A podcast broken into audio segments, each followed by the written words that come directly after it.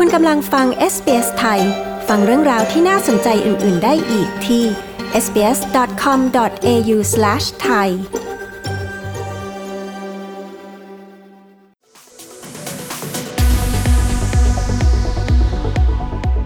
สัมภาษณ์ที่น่าสนใจจาก SBS ไทยในวันนี้คุณธีรพลธีระวรางกูลหรือคุณอ๋อกราฟิกดีไซเนอร์ฝีมือฉกาจคนไทยในซิดนีย์จะมาเล่าประสบการณ์ที่เริ่มต้นจากการเป็นนักเรียนไทยที่ลุ่มหลงการออกแบบจนได้ก้าวเข้าไปเป็นซีเนียร์วิชวลดีไซเนอร์ที่เคยมีส่วนในการสร้างสรรค์แอปพลิเคชันของธนาคารใหญ่อย่าง Commonwealth of Australia ให้ลูกค้านับล้านๆคนใช้และขณะนี้ก็ได้ทำงานในด้านนี้ที่ธนาคาร Macquarie ค่ะคุณอ๋อเปิดประตูสู่งานด้านนี้ที่รายได้ดีและมีโอกาสเติบโตสูงในออสเตรเลียได้อย่างไรดิฉันปริสุทธิ์สดใส SBS ไทยจะพาคุณไปพูดคุยกับเขาในประเด็นเหล่านี้ค่ะ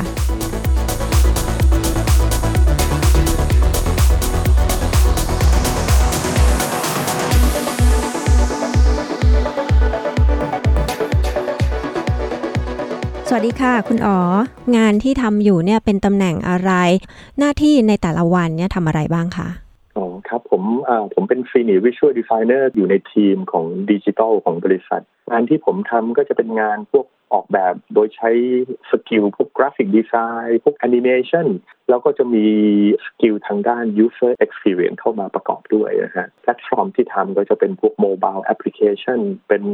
responsive website ของบริษัททำให้คนทั้งประเทศเป็น 10 ล้านคนใช้อะฮะงานของคุณอ๋อเนี่ยนะคะมันมีความสนุกมันมีความท้าทายหรือมันมีความยากตรงไหนคะในการที่เราจะต้องออกแบบเกี่ยวกับเว็บไซต์หรือแอปอะไรอย่างเงี้ยนะคะให้คนจำนวนมากๆในออสเตรเลียใช้ค่ะงานค่อนข้างสนุกและท้าทายนะครับแต่มันก็ยากในเวลาเดียวกันเพราะว่าเราจะต้องเรียนรู้และเข้าใจว่า user จะต้องตอบโต้กับองค์ประกอบต่างๆในแอปพลิเคชันของเราอย่างไรและเราจะต้องเป็นคนที่หาทางออกที่ดีที่สุดระหว่างความต้องการของธุรกิจกับความต้องการของผู้ใช้นะฮะเดี๋ยวอาจจะงงๆเดี๋ยวผมลองยกตัวอย่างให้ฟังแล้วกันนะอย่างตอนนี้ผมมีโปรเจกต์นึงมันคือ Home Loan Calculator ซึ่งเป็นแอปพลิเคชันที่ช่วยให้ลูกค้ามาคำนวณได้ว่าทางแบงก์จะให้กู้เงินได้สูงสุดเท่าไหร่เฮดเดอร์ของมันก็คือ how much can I borrow นะฮะจุดแรกเลยเนี่ยเราก็จะต้องมีคำถามมีฟอร์มมาก่อนว่าเขามีรายรับมีรายจ่ายเท่าไหร่มีภาระผูกพันมากน้อยแค่ไหนมีลูกกี่คนเขาจะซื้ออยู่เองหรือว่าจะลงทุนไอ้ฟอร์มที่เราถามเข้าไปก็อาจจะทำให้มันดู simple ยิงคำถามมาทีละคำถามนะฮะแล้วเราจะต้องใช้การออกแบบ Visual Communication มาช่วยด้วย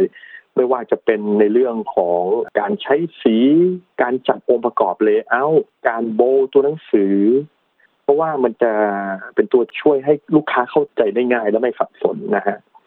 แล้วก็อาจจะมีการใช้พวก Animation เข้ามาช่วยด้วยหลังจากที่ลูกค้าคลิกคำนวณหรือว่า Calculate แล้วเนี่ยผลลัพธ์ที่เราให้เขาออกมาเนี่ยอาจจะไม่ใช่แค่ตัวหนังสือแต่เราอาจจะใช้พวกกราฟอาจจะใช้ data visualization ซึ่ง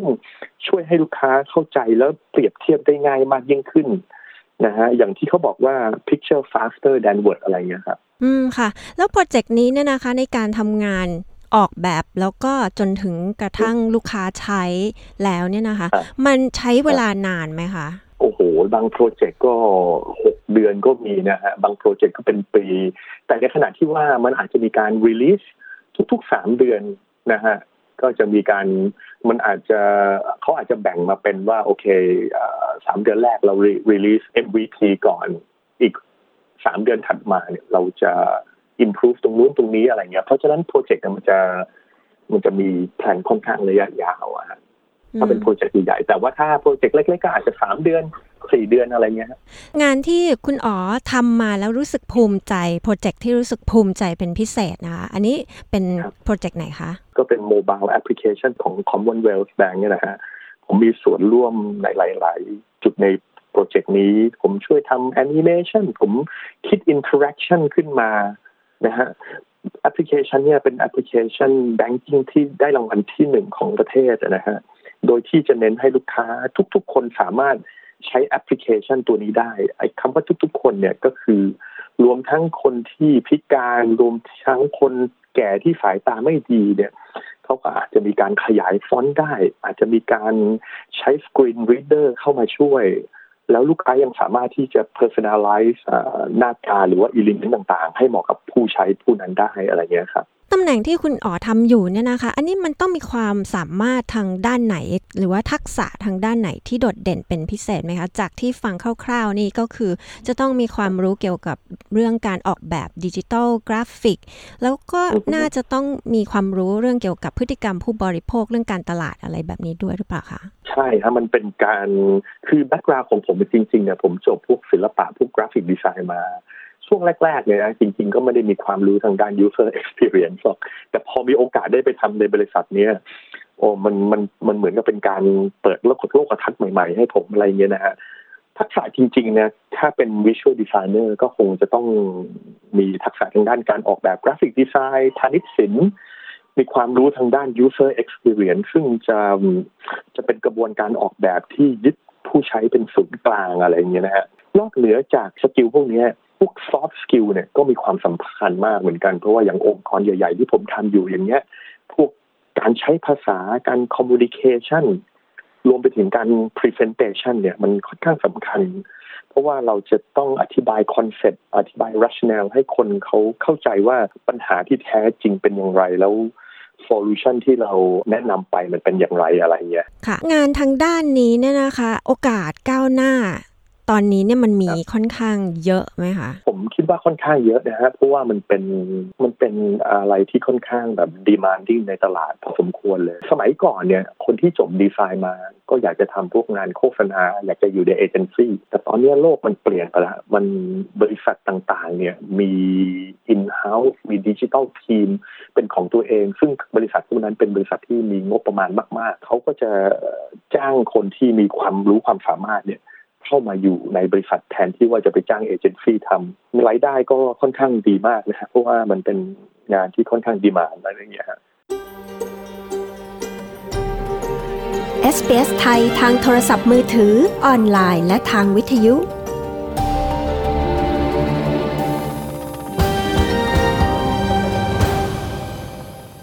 การที่คุณอ๋อเป็นคนไทยเนี่ยนะคะอันนี้คุณอ๋อเข้ามาอยู่ตรงจุดนี้ได้ยังไงอะคะเริ่มจากตรงไหนคะการที่เรามาเรียนต่อทางด้านไหนหรือว่าเราจะต้องเข้าไปอยู่ในจุดไหนถึงจะทำให้ได้งานทางด้านนี้บ้างคะจริงๆแล้วมันก็มีหลายอย่างนะมาประกอบกันคือผมเรียนที่ MDI Design Center ที่ Tech เนี่ยผมโชคดีตรงที่พอเรียนจบจากที่ MDI Design Center Tech เนี่ยผมก็ได้งานทำทันทีเลยนะฮะจากบริษัทที่มาดูผลงานเราใน Exhibitionก็เป็นบริษัทเล็กๆทำพวกแบรนดิ้งทำออกแบบเว็บไซต์อะไรเงี้ยพออยู่มาเรื่อยๆเปลี่ยนบริษัทนู้นนี้มาเรื่อยๆเนี่ยมันก็มีคอนเนคชันกันเรื่อยๆหลังๆเราก็ไม่ต้องหางานเองแล้วมันจะมีคนเพื่อนคนนู้นเพื่อนคนนี้มาแนะนำเราอะไรเงี้ยก่อนที่ผมจะเข้ามาทำที่ Commonwealth Bank เนี่ยผมทำงานทางด้านโฆษณามาก่อนเป็น10ปีนะฮะตอนนั้นเป็น Senior Art Director เคยทำบริษัทเอเจนซี่ดังๆของโลกมาหลายที่นะฮะอย่างบริษัท Ogilvy บริษัท Sachi บริษัท DDB Hoefft บริษัท McCann แล้วก็ได้ทำงานแบรนด์ดังๆพวก Coca-Cola Sprite BMW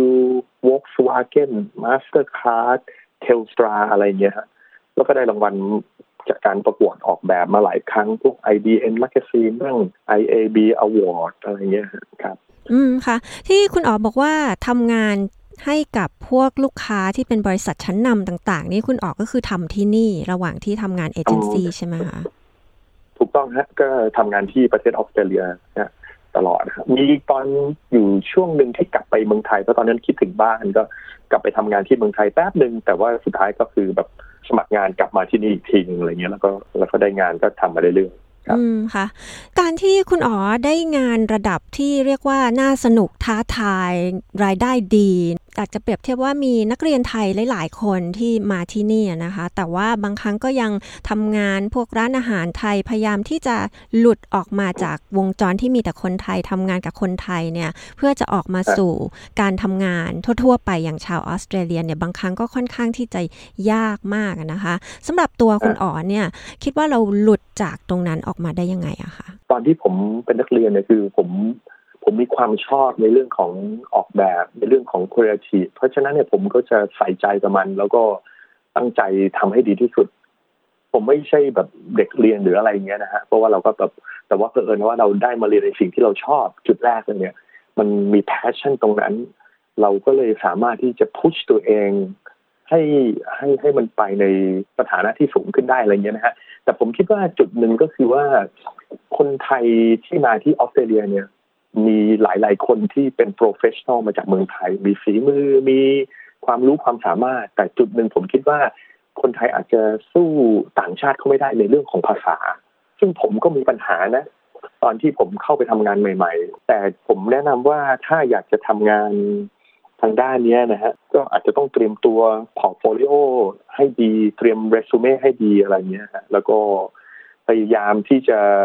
เปิดหูตาให้กว้างว่าเขามีงานบริษัทไหนบ้างที่รับเพราะบางครั้งเนี่ยให้เราเข้าไปได้ก่อนขอเงินเดือนน้อยๆก่อนก็ได้อะไรเงี้ยแล้วอย่างน้อยคือพอเริ่มที่จะเข้าไปทำงานในจุดแรกแล้วเนี่ย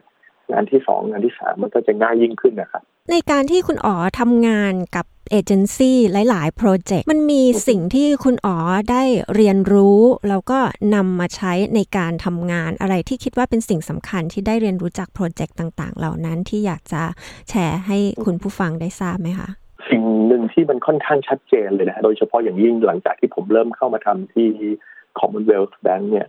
ผมเริ่มเรียนรู้เลยว่าไอ้สิ่งที่เราคิดว่ามันดีที่สุดแล้วเนี่ยในระยะเวลาตอนนั้นเนี่ยจริงๆแล้วเนี่ยมันยังมีหนทางอื่นที่ทำได้ดีกว่า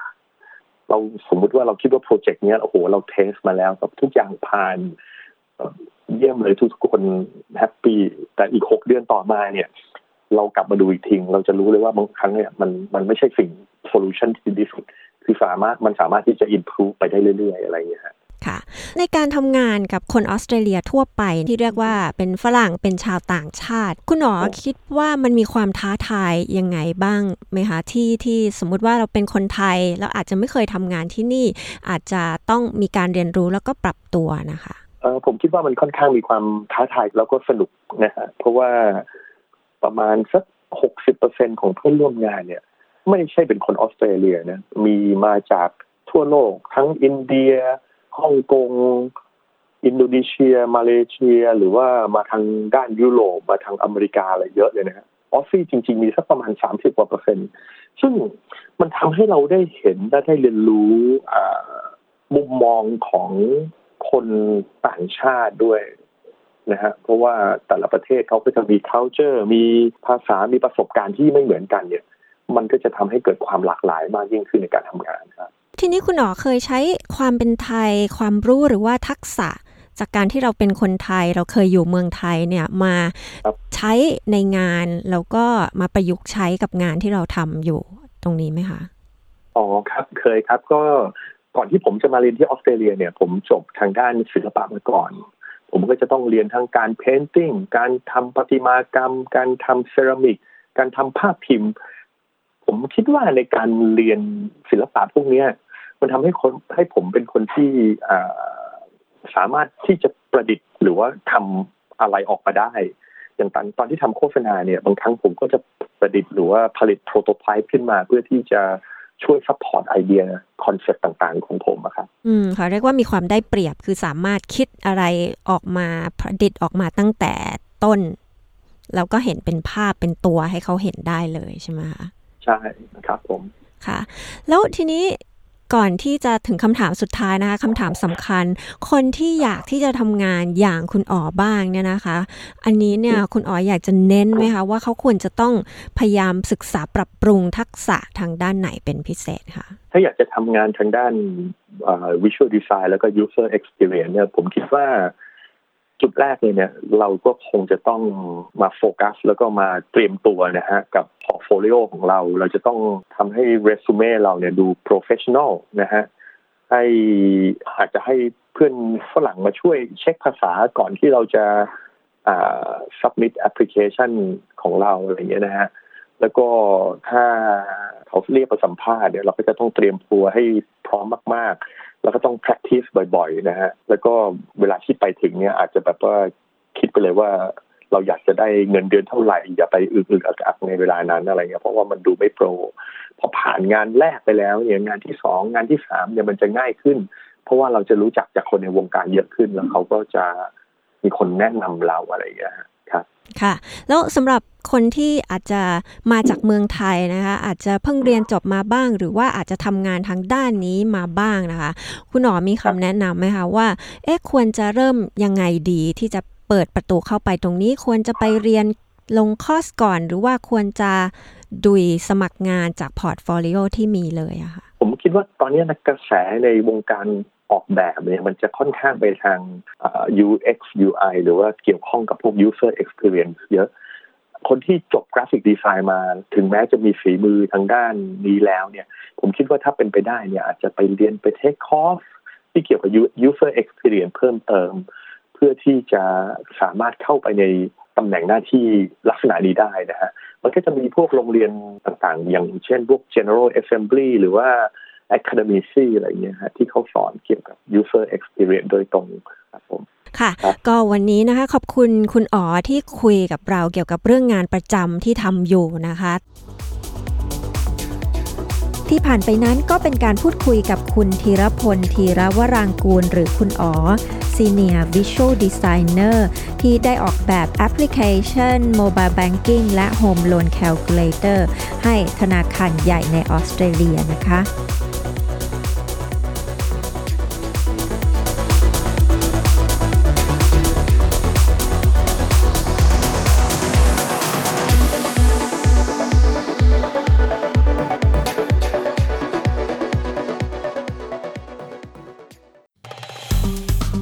กดไลค์แชร์และแสดงความเห็นไป follow SBS ไทยทาง Facebook